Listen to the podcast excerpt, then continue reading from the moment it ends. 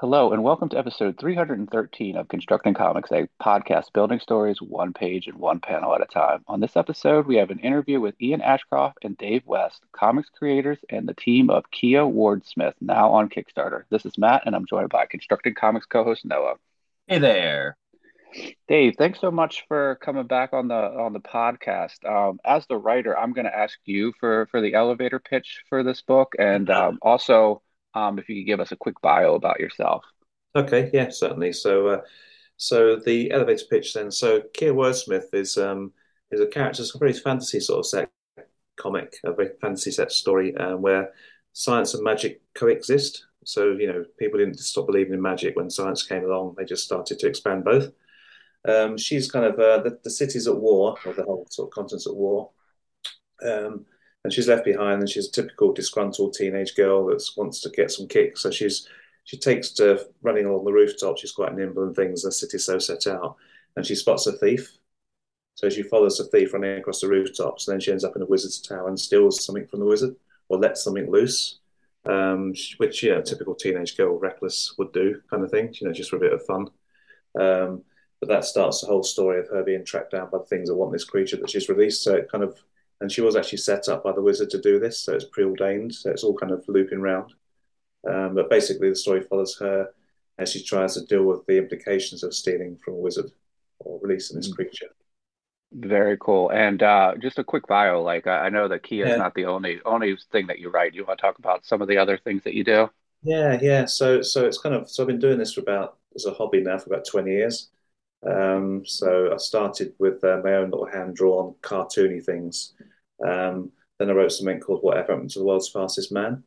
Uh, and someone else drew that and it won an Eagle Award, which is our kind of small version of the Eisner, if you want. It's a very kind of, you know, it's a British thing uh, for best British black and white comic. And I really enjoyed the writing and seeing what artists do to interpret the story. Uh, more than me trying to trying to do the drawings myself in my very uh, cartoony style. So so I moved more into writing now. So I've written a few th- things. So there's a Western Noir, which is a Western horror, um, which does quite well. That's been on Kickstarter. Um, we do a I do a steampunk kind of Victorian robot story as well called Stephenson's Robot, where Stephenson Brunel historically in, in Britain they competed over building the railroads for Queen Victoria.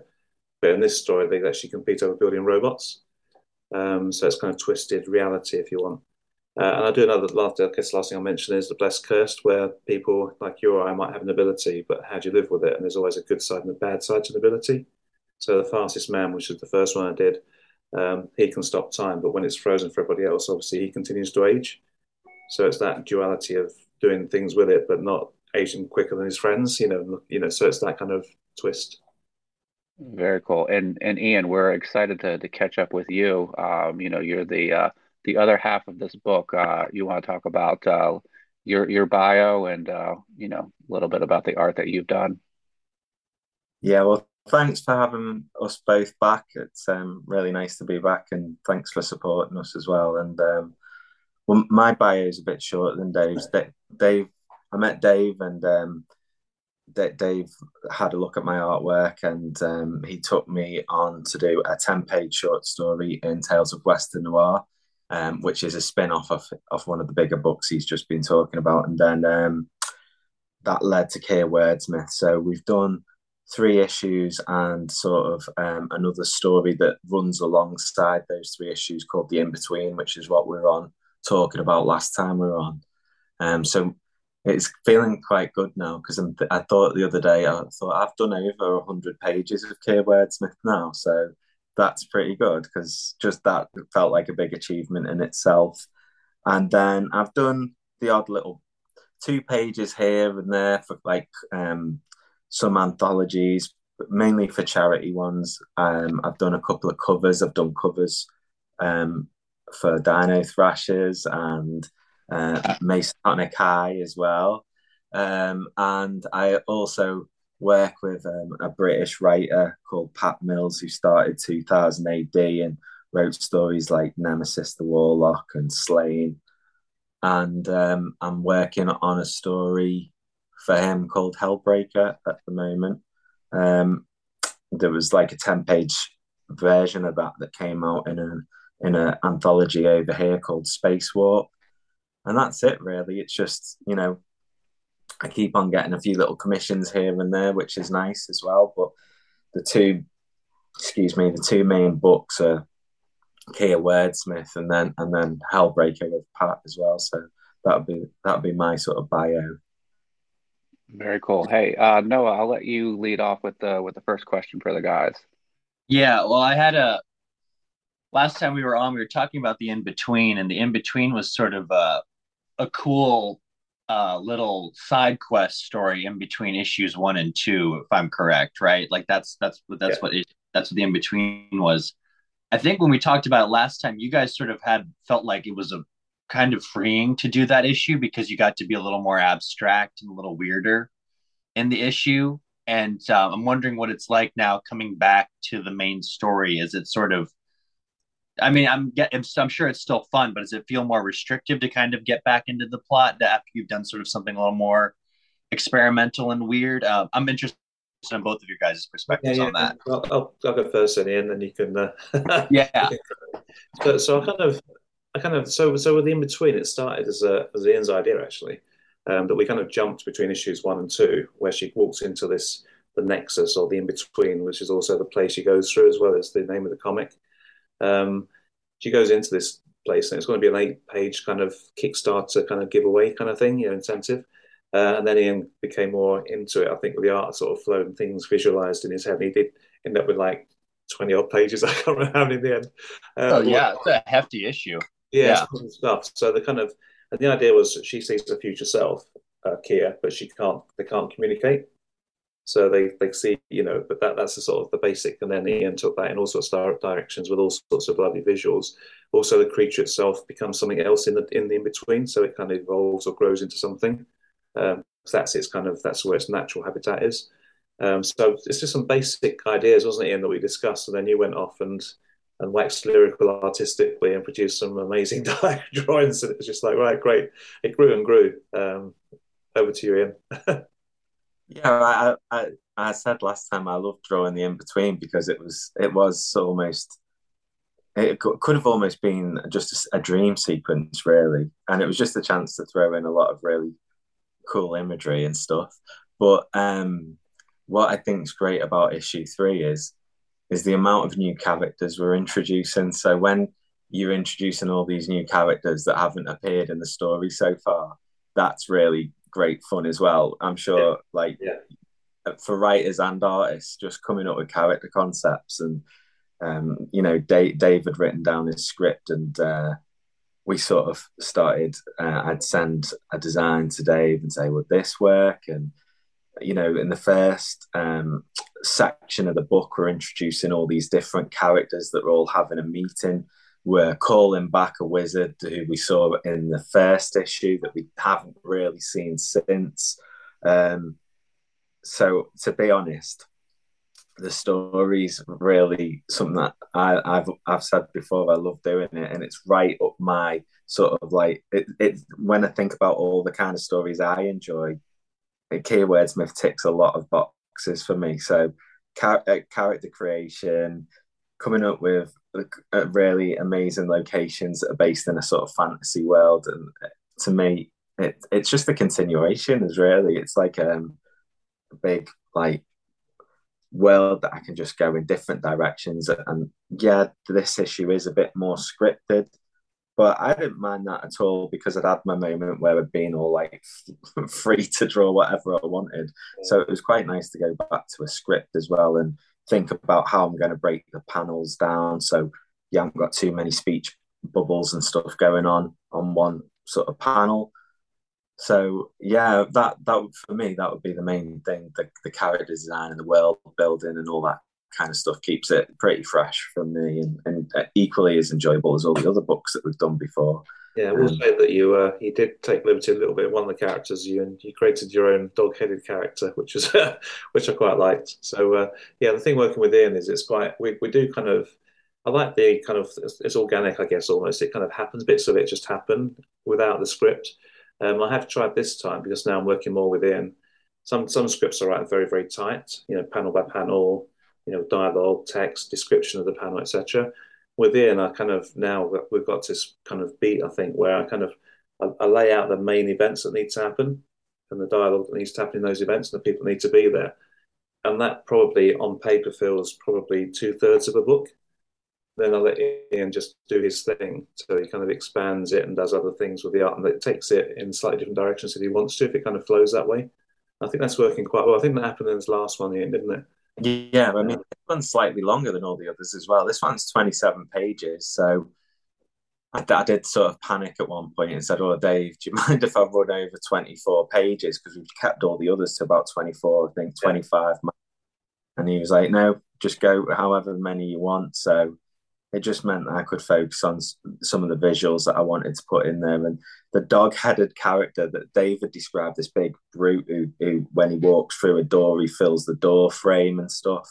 And I thought, well, how am I going to do that? It doesn't look like every other and I always always love drawing like anthropomorphic characters and like I've really always drawn bulldogs as well since I was a kid and I just thought I know what I can do. I can have this like bulldog massive guy who's going to be part of our world as well and he, he's a character I really enjoy drawing and um, I think he, he fits in nicely with all the others as well. Yeah, doesn't seem to dog's head.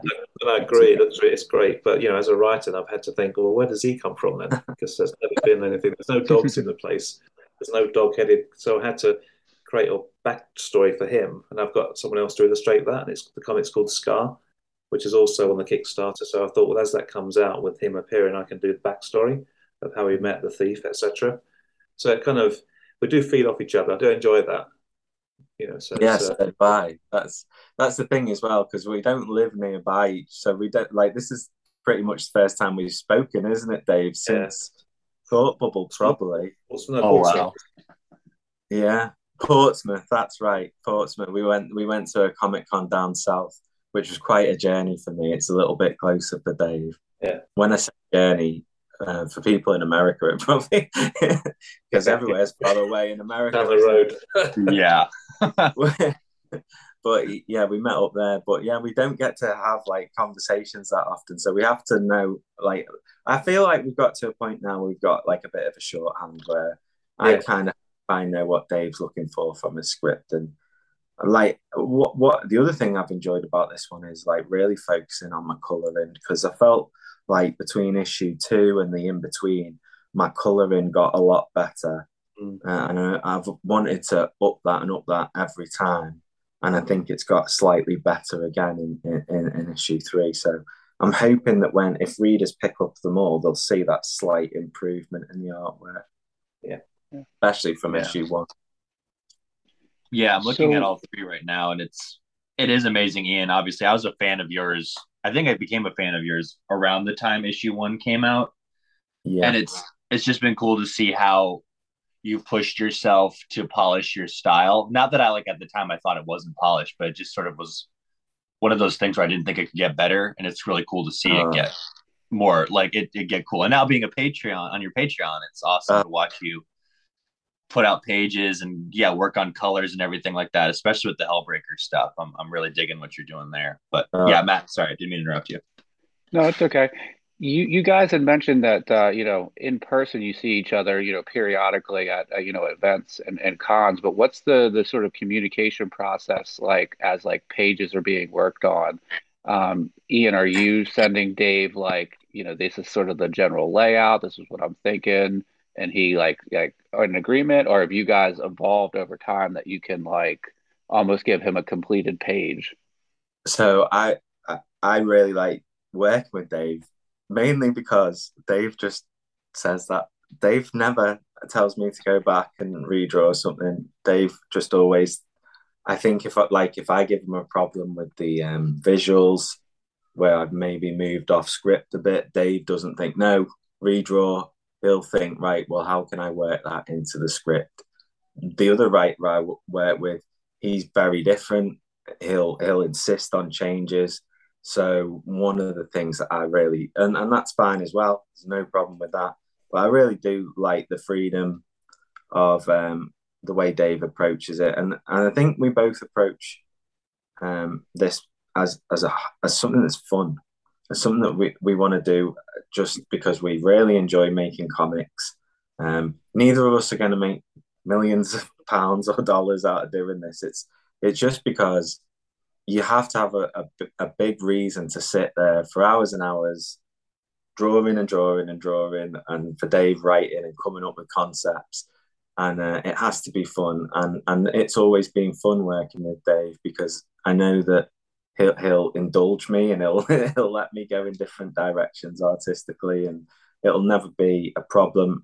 I suppose if I went really really extremely wide of the mark he, he would rein me in a little bit. But so far it's just been a real pleasure. I mean the only time I think you've ever had to ask me to do something Dave was on the I think it was the first issue when I started with a double page splash, and he said, "Oh yeah, oh no, you're going to need a, a page before that. We've got to start on a single page." and I had no idea about that. So, but the good thing about that was when I ended up drawing the first page of the first ever, if you like, one that appears first in the comics. I, I still look at that page now and think, well, that's a page that shouldn't have really happened because I hadn't planned to do it. Yeah. But it's one of my favorite pages, and it starts with like a little circular panel of Kia in the middle, and then all the day to day activities in the top half, and then like a cityscape in the bottom half. Mm-hmm. And that cityscape always gives me like a good feeling as well because um, I think one of your family was in Glasgow at the time, Dave, weren't yeah, yeah, So yeah. you were taking photos of Glasgow. And I was like, I'm from near Liverpool as well. So I had pictures I'd taken of Liverpool. You lost him when you look at it, it all looks um, half of it's uh, buildings in Glasgow and half of it's buildings in Liverpool. So that was the only time I think I, I went I made a bit of an error and Dave pulled me up on it. But other than that, Dave's yeah, no, just I enjoy, I enjoy, I enjoy all the artists doing their thing really. So you know, I, I, love to see what they produce based on the words. Sometimes my words weren't precise enough, and I can see why they've gone somewhere, and I, and I quite enjoy that. It's kind of um, I think someone when I described to them said it's the Marvel style. So I send out a script people send the art back, and then I tend to write a new script almost on top of the art. So I won't I won't yeah. try and position all the words I've used before. I don't need to say that because he's drawn it, but I can say something else. So that's that's quite fun, really. So I'm almost writing it twice, but the, the initial draft, if you want, which the artist uses, is more of a, a framework and the guideline. to kind of, these things need to happen. This is a story we need to tell. This is the beginning and the end, and these are some key elements. But oh, other than that, just you know, you can do things. You can just be free what I didn't want to do with my first time I worked with different artists was probably on the uh, was Wolfman actually with Andy Bloor. Was not to try and I mean I, my, I would draw things a certain way but I'm not a great artist. So why constrain the artist to do to draw how I would think it? So they'll, they'll, they'll bring different perspectives and different things I would never dream of because I'm not that good. So I didn't want to constrain the artist by my limitations I guess. So it's kind of and each artist is different so some of them just can't work like that. They need the panels they need it. They'll do their own thing within the panel largely but they need to be told almost what's happening at each step, and that's fine as well. Cool. Um, so, do you guys have a letterer on the book, or, or one of you guys handling that uh, that aspect? That. Yeah, I tend to do that. I'm, I'm learning that as well. uh-huh. okay. The Clip Studio is what I use for that. And does that allow pretty... you almost a, a third and final um, review stage because you know you, you have the one stage where you're, you're giving Ian the basic ideas, then you're yeah. seeing the imagery, and that's giving you a chance to change. And then third and final, um, yeah, yeah. you know, you, you go into letters so that almost gives you like three rounds to refine. You know, there's the whole show don't tell. So something Ian might have conveyed in the art, now you don't have to to write yes. out, right? So okay, cool. Yeah, yeah, yeah. My daughter edits things. So my daughter recently finished a degree in English literature. So she's my editor now. So she she then gives it a read through and says, it's a bit wordy. You, who would speak like that, you know? and I, I, do try, and I'm always trying to. And my pushback to her was, well, I'm trying to give them different voices. So some are a bit more verbose than others. She said, yeah, but these two guys are both very verbose. so you know, I think, oh yeah, no, you're right. So one of them becomes nice, cut the other one's dialogue down a bit. So having an editor is really quite. I think it's um, something I've not done in my early books, but I think I really do value it. It's uh, the first time she edited one of them, which may have been Kia One actually. She was brutal, and I thought, my God, everything everything is wrong. You know, it's just terrible. Yeah. You know, there's comma should be comma here to to you wouldn't speak like that. To you've already said this. To you know, everything was. I was saying, oh my God, there's pages. There's more pages of, of corrections than there were of actual script. uh, but I've but I've got used to it. And at the end of the day, it's you know you got to remember that the person that's editing it just wants it to be as good as it can be. It's sure. nothing personal. You know, she might be trying to get back at me, I guess, over the years. But um, but yeah, and it's the books are much better for it. Sometimes I push back and say, no, I want to say that, and I know it's not quite right, yeah. but that's you know. But yeah, mostly ninety percent of the time, I take what she says, and I do I do edit the books, change them. Cool. Does she have a Does she have a background with with comics? Because you know, a lot of times, you know, in comics, you know, like I'm thinking of like an old Marvel comic where it'd be like you know, mm. Magneto would walk through the door and he would go, you, as you know, I am Magneto, the master of magnetism. like in like people, you know, yeah. wouldn't talk like that in a proper sort of like prose novel. Yeah. So is there does she have a background on how sometimes you do have to convey some of the information oh, yeah, through the dialogue? okay. So she, yeah, so I got into comics. So I tried to get into comics from a very early age, just reading comics. Uh, in the end, it was a Teen Titans cartoon that got her into that whole world. And then I got the comic of the cartoon. Then I got the comic of the comic. You know, and then she evolved. Uh, she's more of a DC reader than a, than a Marvel. Um, she prefers the magic stuff as well than the, the, traditional superhero stuff. And then she's moved into manga, which I see as a little bit of going to the other side, you know, the dark side. But you know, it's fine. but she's read loads of comics, so she has a really good understanding of it. Yeah. Awesome. Uh, Noah, do you have a question for the guys? Uh, yeah. Um, I was just gonna ask, yeah, about like actually had a question about the in between um, off of lettering. Um, one of the things I like about uh, the dialogue from uh, the the jigsaw uh, woman yeah. is that like it's like small and like you have to like really hone in on it in order to figure out what it is, but it has this like surreal quality to it. It's very um, yeah, it's very dreamlike, you know, where you have to like focus in. Was that intentional? Was that like I yeah. want to yeah, talk about that yeah, process yeah. So the idea is, and the words aren't actually words, but the idea right. is, you know, you know they're speaking, but she's saying something, but Kia can't make sense of it. It just it's too quiet or it's not intelligible. Now my idea is that I'll do something called Stephenson's Robot and Kia. So the Jigsaw Girl is a big character in Stephenson's Robot, who is Kia, you know, when she grows up. So I'm going to tell the same, there'll be the same pages in a collected book, but the dialogue on the other side. So you'll then hear what Kia, what Jigsaw Girl says, but not what Kia says. So it's uh, yeah, so that's that will come out sometime. that's so cool. And um, Ian, um, what's been what what's it been like with uh, like keeping up with all these projects at once? With you know doing Kia because like again you're doing Kia stuff, you're doing concepts for Hellbreaker. I'm sure you're starting to do pages for Hellbreaker. How do you balance all that? And then also have a job where you teach and everything. Are you just like up all hours of the night?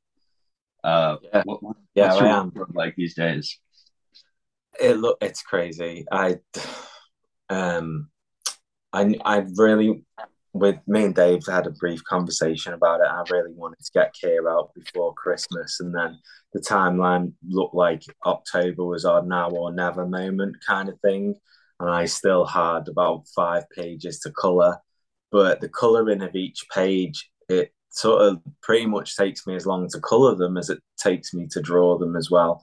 So a lot of work goes into that bit, and I basically just uh, to get those five pages done, I had like a week and I thought I don't know if I could do it. So I almost tested myself to feel like could I could can I get them all done almost like if it was a professional career, but to do that I was staying up really late. I used my whole weekend to get it through, but that's on me really because if I'd have been a little bit more organized with my time, I wouldn't have had to sort of condense that to the end. I mean, I don't think there's any drop in quality. It actually I was sort of working across three pages at once to sort of meet the deadline. But going back to having Kia and Hellbreaker, I, I sort of touched on this before. Kia's such a lot of fun. Hellbreaker's a lot of fun, but Hellbreaker's really tested me because you know there's some of the concepts and set pieces that are in that are like really outside my comfort zone. But that's kind of like why I wanted to do it. I wanted to see if I could work for someone like Pat Mills, if I could be pushed and being told that that's not quite good enough and keep coming back and not bottling it or or sort of you know withdrawing into myself and thinking I'm not good enough. I, I wanted that challenge. I think that's the next sort of stage for me, and I think I think one of the reasons that in between and hopefully issue three are slightly better in quality than issues one and two is because I've had this back and forth with Pat and it's taught me a lot. And then hopefully I can put that into the, comics that I do with Dave as well. But um, it's it's a it's a massive struggle. I've got a young family. I've got a full time job that's really hands on. I've got Kia, and I've now got this forty eight page book with Pat. It's a lot to take on. I've I've no intention of coming off Kia. I'm desperate to get Pat's work finished as well. It's just about using every minute that you can and hopefully not detracting from your work or, or your family life as well. So often it's late at night, it's just burning the midnight oil, really, and trying to just look after yourself and keep yourself healthy and knowing when enough's enough and you need a break. So since Kia has come to Kickstarter, I haven't done uh, a huge amount of artwork because I just feel like I need like a little bit of time and then I'll be launching into Pat. I've still done I've still done quite a few pages, but I haven't really gone for it in the way I was going for it. Um, I just felt like I needed a little bit of a break from it, so it didn't become like I said. I want it to be fun. So if I need to step back for it to be fun, then, then yeah. you've got got to think about yourself. And, and I understand that of all my artists, they're all everyone's got a day job. I mean, I work in IT. One of my guys works in a in a in a warehouse. You know, one of the tattooists, I think. So, you know, there's a whole range of stuff. We'll have lives outside. This has got to be fun. It's got to be a hobby. If it becomes something that you dread, like maybe some people dread their day job. I mean, unfortunately, I don't. But uh, it's no fun anymore. And why are you doing it, kind of thing? Because there isn't. I do try and pay as well as we can, you know, and all the rest of it. But it's not. It's not going to pay the mortgage. you know, at the end of the day, it's especially nowadays. Um, but yeah, it's kind of uh, it's got to be fun and enjoyable. So with, with Ian and at Thought Bubble, we've got a big event coming up in a couple of a few weeks um, at Harrogate called Thought Bubble, which is the biggest UK Comic Con really. Um, it takes over the whole town. It's a kind of a northern Yorkshire town. It's lovely. It's a lovely event, a lovely venue as well now. Um, and we'll have a good chat. And what I'll talk to Ian about is issue four, you know timelines you know when when i can give him the script because i'm really out i don't know what's going to happen. Because um, i want to kind of i don't want to load too much on you in you know it's it's, it's got to be fun. So we'll have a chat. Are we going to try and aim for thought bubble next year which is what we tend to do. We try and get this one a year sort of issue. Um, but if you know what if it's a bit later it's not the end of the world. The beauty about the small press and independent world in the uk is there aren't you tend to do a city a year you know so if I brought out two a year or one a year, or you know, it's the people will buy them anyway. They're not they're not that demanding them, you know, each each month or two months.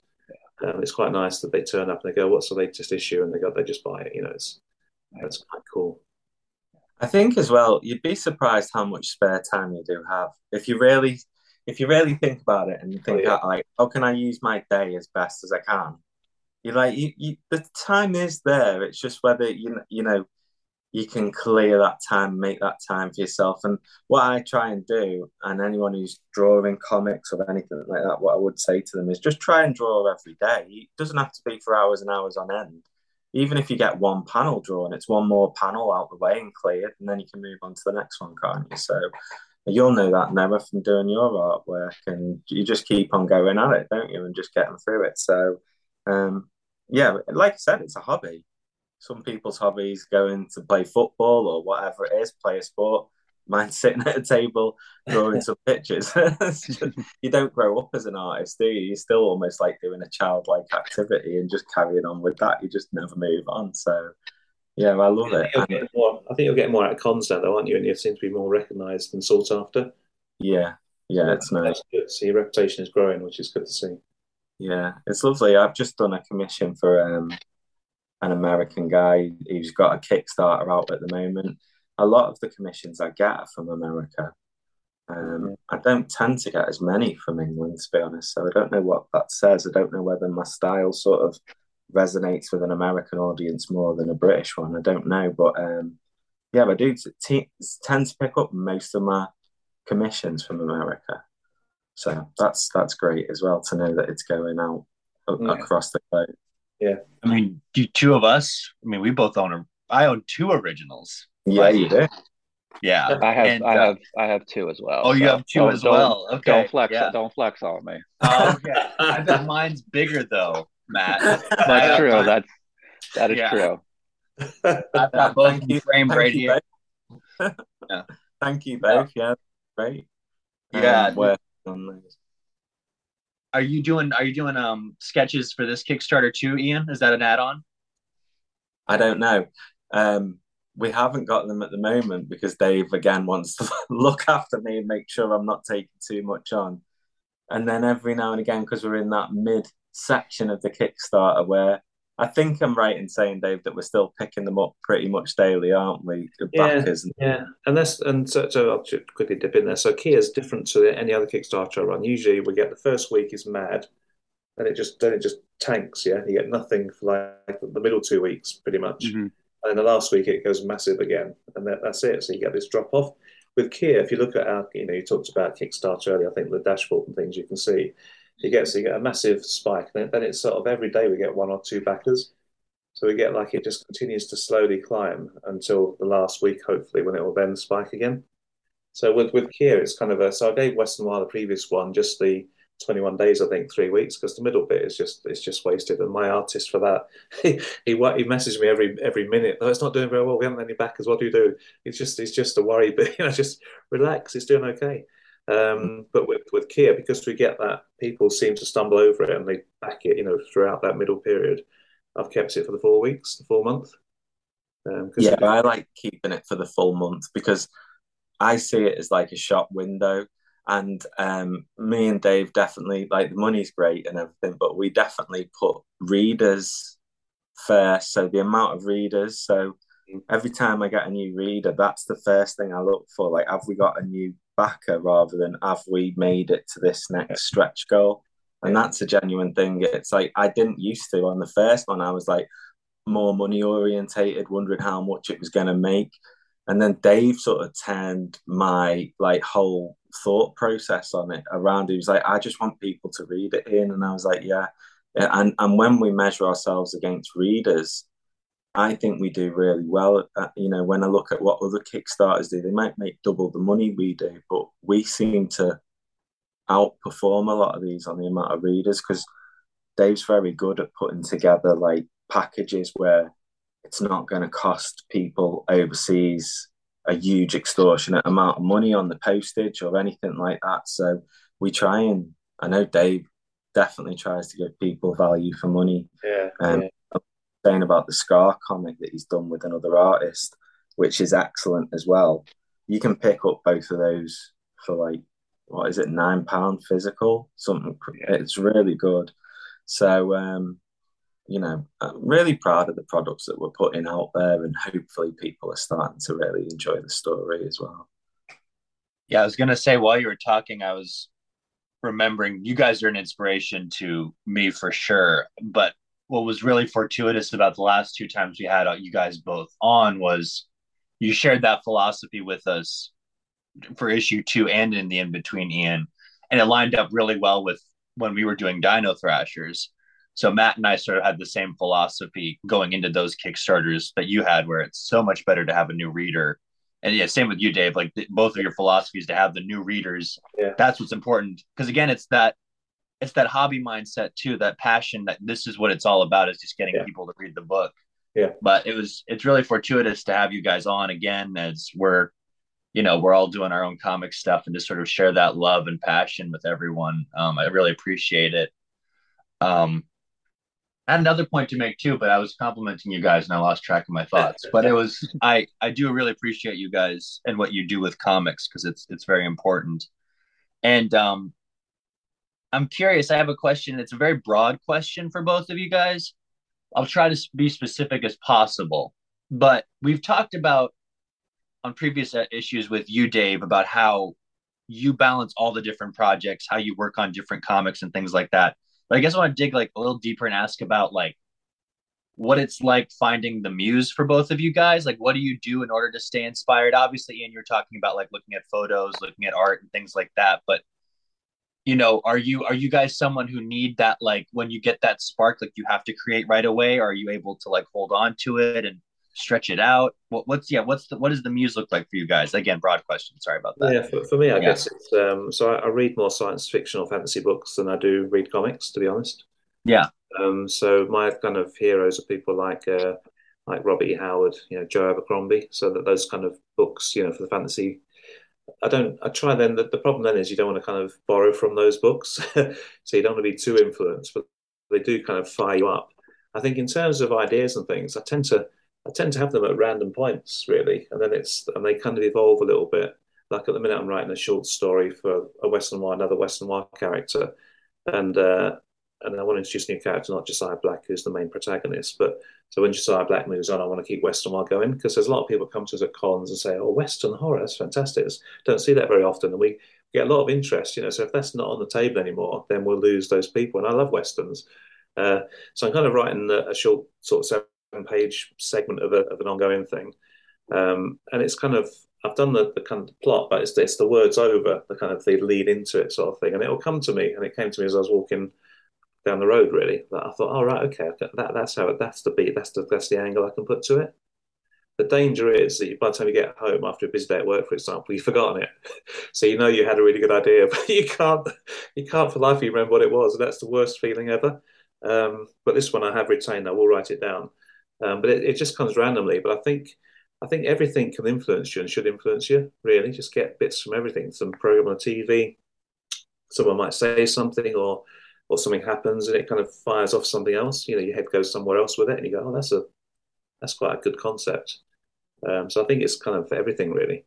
Not so much art, I must say, um, but then I'm not the artist. Um, but I do I do kind of I do visualize. I've, I've chatted some. I think it was a, one of the ladies at work once, and she she reads books, but she doesn't visualize the thing it's in. So you know, when you read a book, you actually you're building that world picture in your head, aren't you? You're, you're building Lord of the Rings. You're the characters. They've all got a look and a feel, and they kind of go through. Some people don't. Some people just read the words, and they never. And I, and I didn't understand that was possible, you know. But that that so I do I do love the visual side, and when I read books, I do visualize, and I love.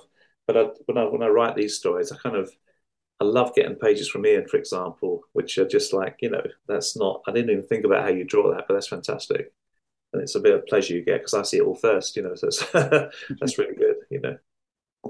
Ian, I I have a, a, lot of different things that um, you know, when people talk about their influences, it's not always very apparent in your work, but they are there in the background somewhere. It's something that you've seen and you're picking up on, and um, like um, uh, have you ever heard of Brian Froud who did like the creature and character design for things like the Dark Crystal and Labyrinth with David Bowie and all that kind of stuff. Well, I loved his work, and that I don't know if my work looks like his necessarily, um, but he is definitely an influence on me. Um, so some of those sort of like, if you like, creature designers. Um, we've talked about my like love of Jae Lee in the past. Um, Bernie Wrightson as well as another one. Uh, British artists, people like Simon Bisley, Simon Davis, Glenn Fabry, who, who um, Dave's managed to pick up a little sketch card for one of your other projects, didn't yeah. you, Dave? He, yeah. as well. And um, there's a writer over here called uh, Terry Pratchett who does these Discworld novels. Not so much them, but there used to be an artist on the covers called Josh Kirby, yeah. who, who's a Liverpool-based artist. Uh, sadly, he's passed away now. And I just love his artwork as well. So a lot of the artwork from like fantasy genres, not necessarily just comics, you know, people who've worked in film mm. uh, and just done fantasy illustrations and posters. People like Drew Struzan as well, who did all the old movie posters and stuff like that um, for Blade Runner and things like that. They're all going into it, and then um, little things as well, like you might have a family member or a friend that you use as a starting point for a character um, all all of Kia's have got a rose and a robin in them somewhere because m- my daughters are called Eva Rose and Tara Robin. So all the way through it, you have to have to look out for it now. There's oh, that's cool. A rose somewhere and there's a robin somewhere in all of them. So um, I didn't know that. Oh. Look. Ian, that's a that's that's so sweet. Oh. that's just awesome. Yeah, that's a those are great answers, guys. Thanks for sharing that with me because that's like that's always something I wonder about, especially with people like you guys who are doing so much at once. That's that how do you how do you stay inspired to keep that workflow going? Because it's so important to keep that skill fueled with with something. When I work Oh, for the Pat, hardest. Oh, sorry, Oh, go well, I was just going to say, when I work for Pat, that's one of the most overwhelming things because I don't know how well you guys know him, but he has worked with the like all my favorite artists. Most of the ones I've just listed, he's worked with like Simon Davis. His work on Sláine was amazing. Simon Bisley, I, I think he's someone that Americans would know as well. He started out with Pat on on ABC Warriors and God and stuff like that and that is where you that's where it can get a bit strange strange because he'll say uh, ian have a look at glenn fabry's work on this and like he's asking you to hit those standards and that's where you're like right but it's nice that you've got that self-belief in you that you can get there if Yeah. he keeps on pushing Yeah, yeah. so And I was, I was going to say that the kind of the hardest thing for me is kind of because it's usually a year between issues, is keeping that momentum going in your head. So, so with one of the stories, I wrote the whole thing, and it's taken ten years, I think, to be completed. it's only about it's only about seven. Or this is Stephenson's Robots, but about seven or eight issues. But you know, people, the, the artist says, "Oh, Dave, what happens on this page?" I'm like. I wrote that ten years ago. I have, to go, and find the script for a start, you know. you know, so there's that. That's one of the things. And with you know, so I have the ideas, and, and with with Ian with this one, as we say, we'll, t- we'll chat a thought bubble, and I'll I try and work out when I need to start ramping up and start to pull the whole. You know, I've got the concept of where the story's going to go, but it's a case of, and with Ian because he's, I keep thinking he's going to be snapped by somebody bigger than me. You know, um, I keep thinking I've got I've got to be able to write a two issue exit so that I can then get someone else maybe to take on the character in another story. So I'm always keeping that in mind as well. I know Ian, you, you're going to stay with him, which is great, but you know, i am going to stay with it I, I i'm only going to work on hellbreaker and kia wordsmith and like it may be that sometimes we have to stretch out the timelines a little bit Yeah, but yeah. it, I've proved to myself it's possible. I mean, I was working on Hellbreaker for the Space Warp anthology at the same time we were doing issue two of Kia Wordsmith, and that all came out. So it's definitely Yeah. it's doable. Everything's achievable, isn't it? If you just put Yeah. your mind. to it. Yeah.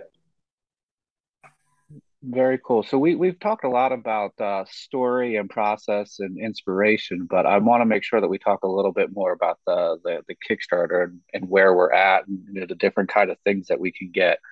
Um, Dave, as I'm guessing you're the guy looking at the numbers uh, on the dashboard. Are you seeing, um, and I know that you guys talked about, you know, new readers. Um, are you keeping track of like, all right, this is somebody who's consistently a Kia fan that comes every time. This looks like somebody yeah. who just came came in for three. You want to talk a little bit about what you're seeing?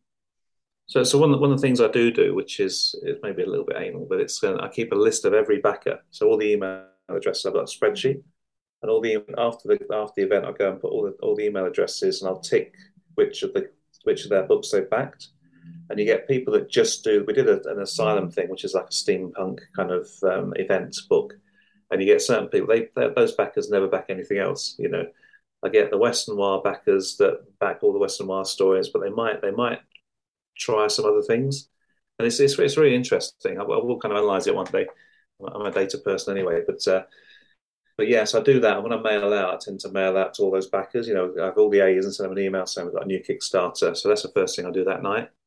Um, I do, I do. So with this one, it's it's interesting because we've got so of the backers for, for this for this issue, we've got a third of them have just backed the issue, and then the other two thirds have backed Scar and the issue, and that's like that kind of gives me some insight. And some people just into your art probably, and others kind of are into the story as well. You know, so they kind of they back the Scar. So it's it's great. It's really interesting. I'll share them with you when when it all comes through. Yeah.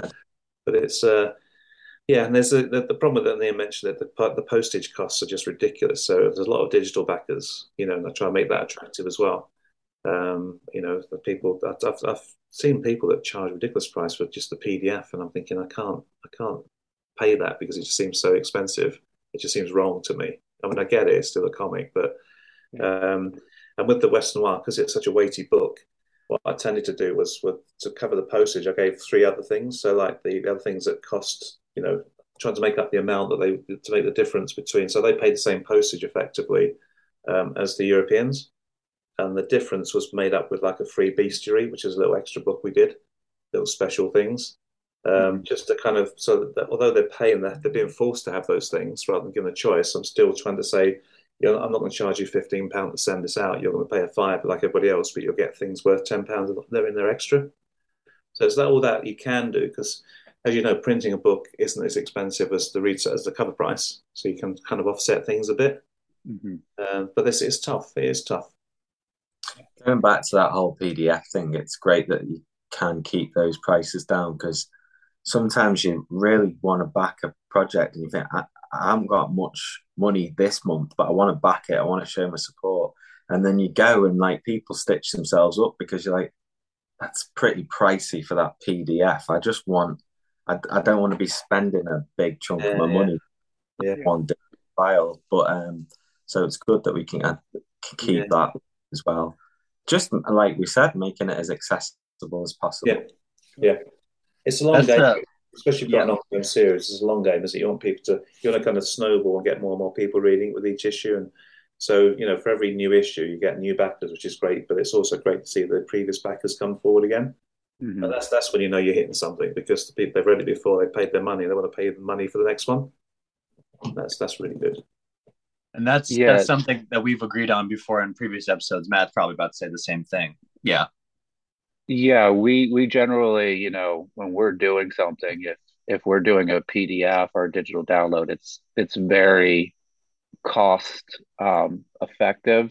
And I'll even get people messaging me going, "Hey, I'm sorry, the only thing I can do is mm. get the digital copy," and I'll write them back like almost right away, like, "Please don't apologize for, you know, yeah. I'm just happy that you you have the book. Please don't don't send me an apology saying this is only the thing I can do. This is this is perfectly, yeah. you know, this makes us happy. You know, don't don't please don't apologize. And then the other thing is is that like when we price our physical books, we try to be as competitive with a DC or Marvel book as possible because you know, you know, a book with Spider Man or Batman on the cover is going to sell itself. So like we don't want to price ourselves out of you know that that you know that decision making like oh this looks really cool but this thing that i i know and i yeah. you know i've yeah. loved for so much is as this price and do i really want to take a chance on this this yeah. new cool thing so it's a it's a game that you have to sort of figure out the best spot to sit in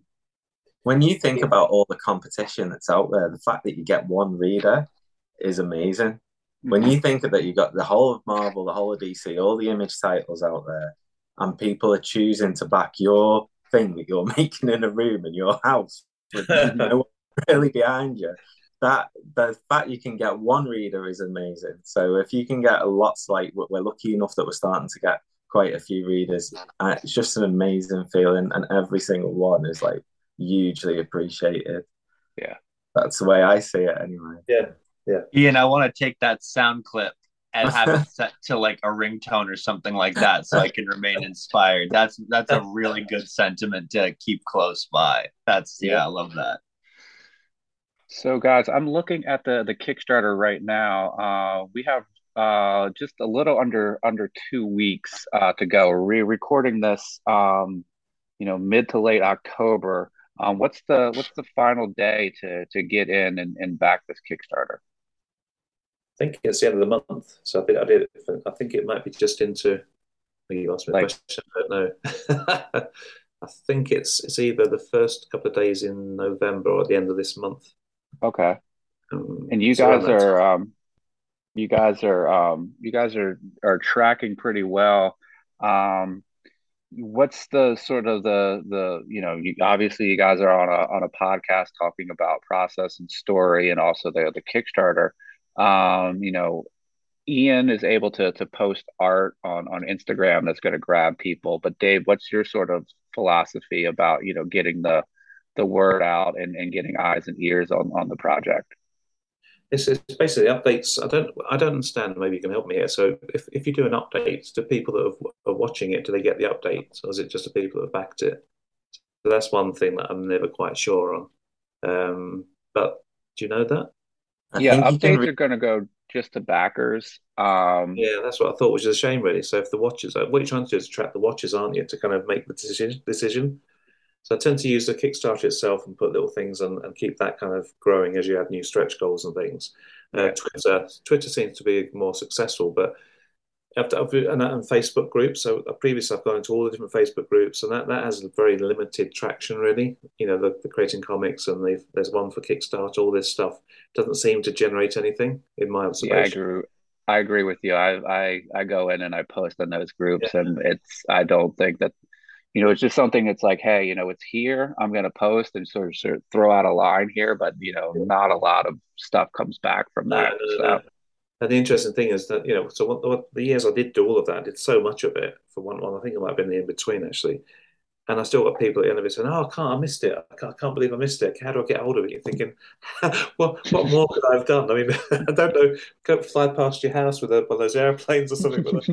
I don't know what more you could do. You know, so you're thinking but then if you think about how you use Twitter, it, you go in every now and then, you're not on there all day, and it's catching that you know that moment, I guess, when the person's gone on and it's not hundred tweets behind. You know, it's that. Sure. So it's almost like you can't do too much, I think, in a way. But although I don't want to annoy people, but it almost comes to a point when actually Twitter, I think, is probably the best because uh, it just gets out there. Um, I think Facebook has been not so great. I think Ian with the Instagram is really good because he has people that watch his art and they're already interested. Mm-hmm. Um, so I've just moved from Accent UK into a company called Time Bomb, Time Bomb Comics. Um, so I've become one of their partners, directors, what you want to call it. Um, and we are going to have a proper marketing budget. So we're working out. We're trying to see it's a proper business because before it's always, it's again, it's the the hobby becomes a bit more. So it's a little bit of a danger zone, you know, because I don't want it to become a business. Um, but sometimes you have to kind of speculate to accumulate. You have to spend money on marketing. You have to try these new things. Um, so we're discussing a few things that individually as small. So Time Bomb are a bit like Accent, same sort of size, same kind of struggles, etc. Merging together, hopefully we can become something a bit bigger and try and take a few more risks and try try a few things that we haven't tried before because they were too big for one of us.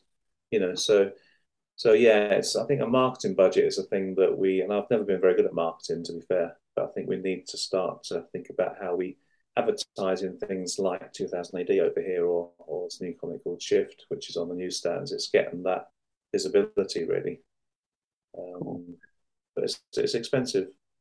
Yeah, definitely. Um, I think cool things like this podcast is a great way. You know, every one of your listeners is getting to hear all the philosophy behind it and what we're thinking and it's probably the best way you can get people you know, is is to be on foot. That's why we appreciate you guys letting us come on, you know, because this is where I think it, it's podcasts, it's people's word of mouth is the thing that sells your comic. I think the most, yeah. and people saying, "Oh, like um, Instagram's helpful to a point. I don't know how you guys have found your Instagram though. I think the new algorithms I used to put a post up and it get maybe somewhere between 600 to nearly a thousand likes now. If I get 200, I'm doing well. They've definitely done something to the whole algorithm, so not as many people are seeing it. Um, but I still think Dave's right. It's a great way of getting work out there and people know about it. I think at some point as well, you've got to sort of accept that the people who want that comic probably know it's out there and it's just a waiting game because you know, um, you've sometimes you back it at the end because you're waiting for a payday or, or whatever it is, isn't it? So you, you just have to sort of stay calm and think you'll get the readers you know the readers will come to you it just you will have days where it's quiet and then you'll have days like this week it's been relatively quiet and i think we had one day where we picked up multiple backers and i can't really explain why we got them mm. all on that one day. It was just that's just the way it is sometimes. So yeah. I think tracking and looking for patterns and stuff is great. It, there's got to be value in it definitely, but sometimes you just got to just just think it is what it is. We're putting a comic out there. It's a shop window. People are going to browse. Some some people we can steer towards a comic, and some people are just going to pick it up at random as like a, you know uh, just sort of like a, a, a I don't know what to call it. What would you call it? An, an impulse buy, right? Yeah. Just mm-hmm. I think, oh, that looks good. I'll, I'll give that a go. Yeah. Yeah. Yeah. Um, and also, I mean, like, I can't. You're you're really your Patreon is just something I think we need to plug as much as we can, Ian, because it's Thanks. great to see all your process. And also, you posted your older work on there too, which is I loved looking yeah. through that early in the year. Yeah, it was, well, uh, it was that, really great. That, that Roanoke comic that I posted up on there, yeah. that is the one that I showed Dave. That's the one. That yeah. So uh, that was really nice. I the thing I like about Patreon is really just it becomes like a little online library that it's kind of I'd almost do it just to do it, but it's nice that people want to support it as well. And I keep that again as accessible as it's like a one pound a month fee for people mm-hmm. to just look at the artwork, and then there's tiers where they can pay a bit more, but everyone that's on that, you know, really appreciate it because it's just it's just a nice thing to do to be able to show what you're working on, the little bits and pieces I do for Pat and bits that I do for Dave. I put all the issue, all the all the pencil pages for issue three are on there. So um, if you want to, you can go back and you can see them all as well. So um, that was really nice, and and it's a great way to get feedback off people that really enjoy your work and what they think of your work as well. So people do comment and message me about it, so that's really good as well. Yeah.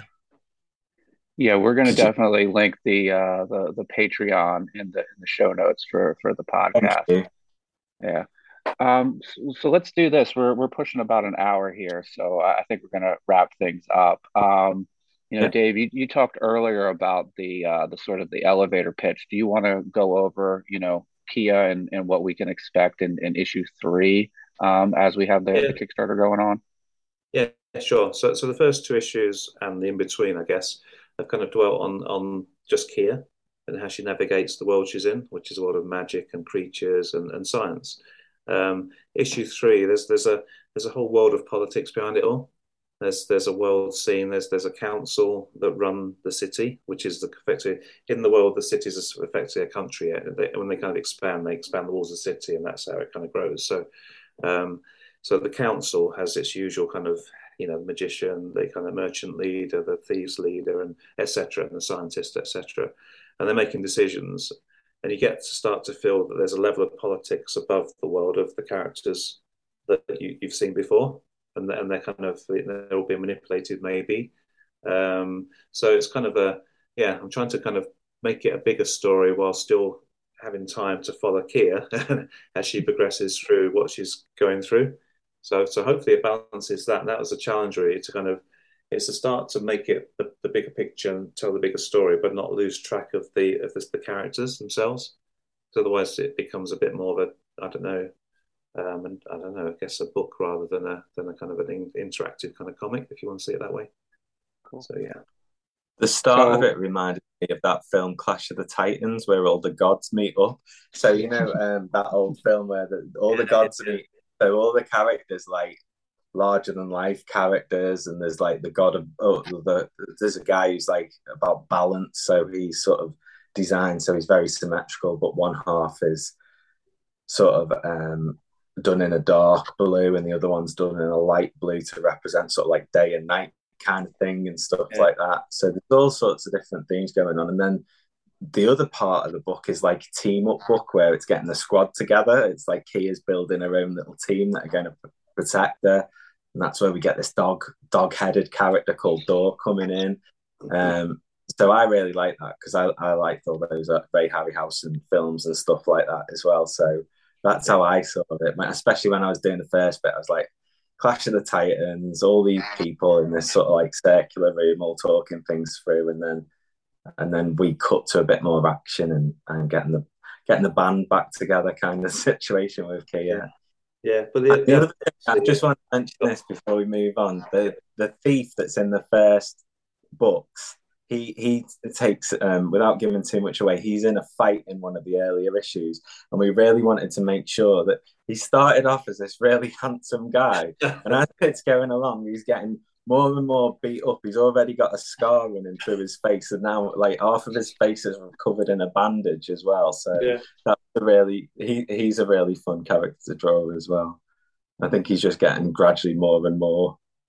Uh, yeah, the, the good thing that I also, also, tend to do with Western Noir, I'm doing it with Kia now a little bit, is uh, there's other stories that, that in the universe that I want to tell to sort of like why why is there a war with these creatures that are coming through these lizard things? Yeah, so So there'll be another story like the one with Scar, which explains how Scar got Thar got his scar across the face, not the you know his first cut of disfigurement. So there'll be another one with the wizard. You know there'll be there'll be other little stories with different artists. Um, but you know, so you know, Ian actually changed the name of that dog character, but it doesn't matter.